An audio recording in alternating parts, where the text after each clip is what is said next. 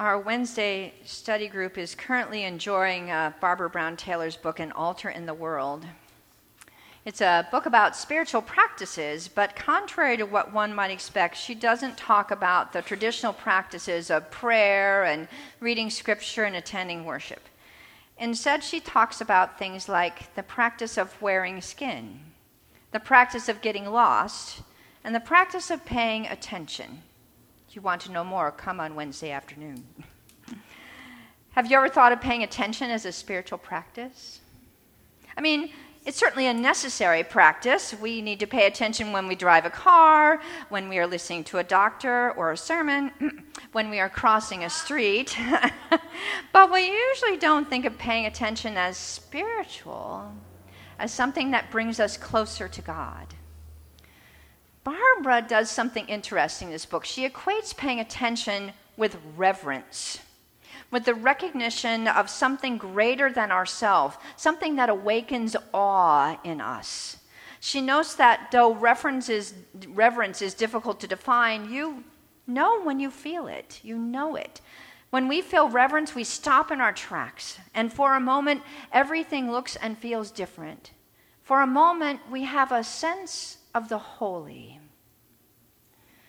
Now, obviously, reverence can only take place when we are ta- paying attention. So, how do we cultivate that practice? Well, and the only way to cultivate a spiritual practice is to practice it. And so, Barbara suggests that the easiest way to begin is to pay attention to nature, to the sky, to flowers, to trees, to the ocean.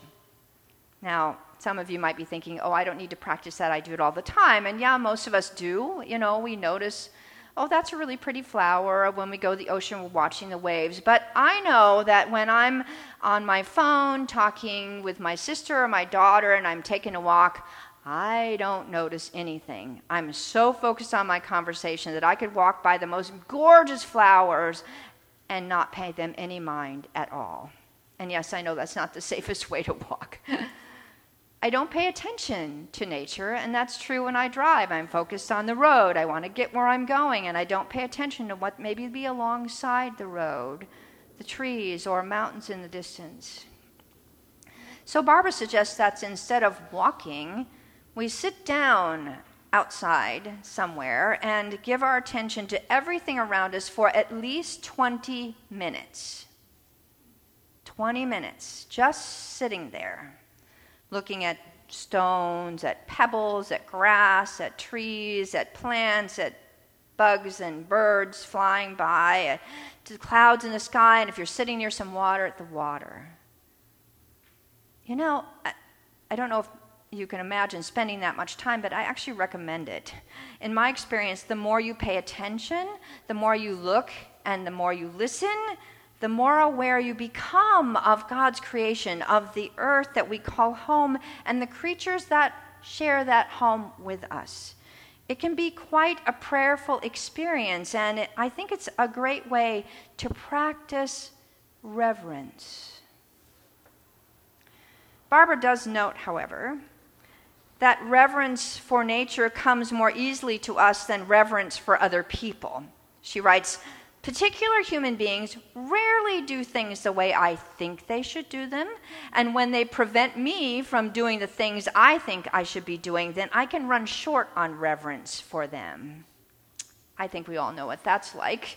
Yeah, right?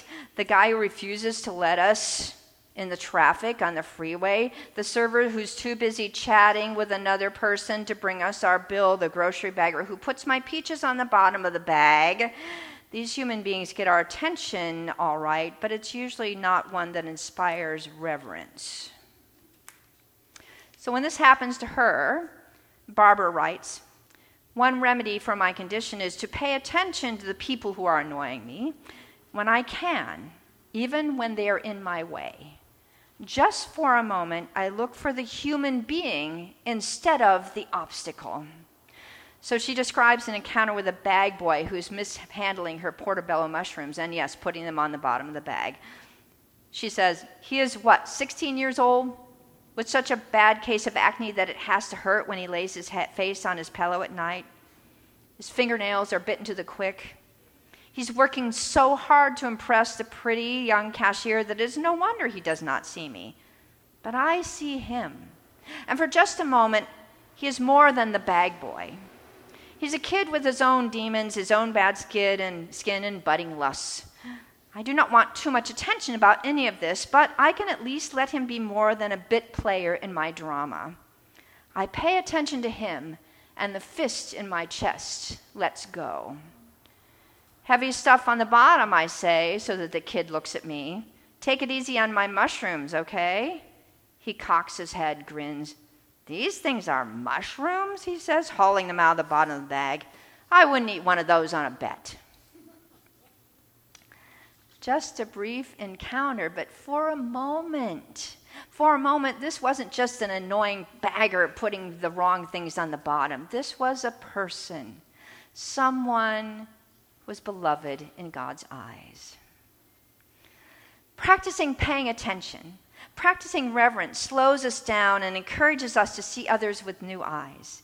It's so easy to forget that the people we encounter are dealing with stuff and trying to do the best they can, just like we are.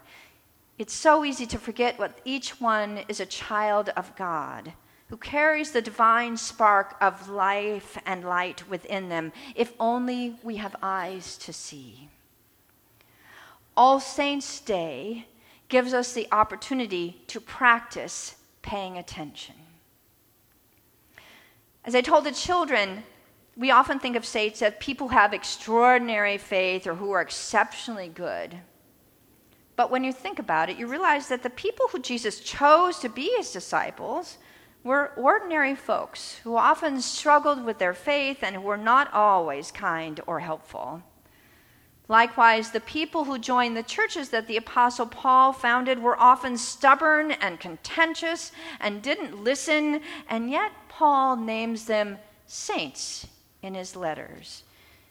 In truth, the Bible is filled with ordinary, the stories of ordinary people whom God chose, flaws and all, to carry out God's mission in the world and who let the light shine through them. Today we are lifting up some of those ordinary saints, if you will. I invite you to look at the insert in your bulletin and, and just look at the names. We're not going to do this right now, but I just want you to take a look at the names. Though we may not know most of those names, I know I don't know many of them. Each person on this list touched and blessed the life of the person who submitted that name. Each one made a difference in another person's life, maybe in many people's lives. Each one, in some way, let the light shine through. Each one was a saint in his or her own way. Here's the thing those of us who put the names on this list knew these people.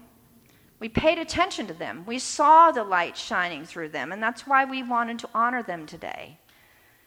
But we don't have to know someone well to do that. If we really look, we can catch glimmers of light in every person we meet. Indeed, if we pay attention, we will see ordinary saints every day. What's more, we can encourage those little glimmers of light to grow. How? By saying thank you and meaning it. By commenting on a job well done by taking the time to listen, by lending a helping hand, by looking another person in the eye and sincerely asking how they are doing, not just the how are you that we usually say. By treating people we encounter, whoever they might be, with reverence, recognizing that they are saints in the making, as are each of us. Maybe not all the time, maybe not in every situation, but each of us can and does let God's light shine through us. We too are ordinary saints, not in the sense that we're average or dull or mundane, but in the sense that every day, every ordinary day, we are given the opportunity to encourage, to support, to seek justice, to strive for peace, to love, and to pay attention to give reverence to those around us. The saints whose names we are about to read were not perfect, and neither are we. Yet God uses ordinary people like you and like I to share God's love and grace. You are the light of the world. Let your light so shine before others that they may see your good works and give glory to your Father in heaven. May it be so. Amen.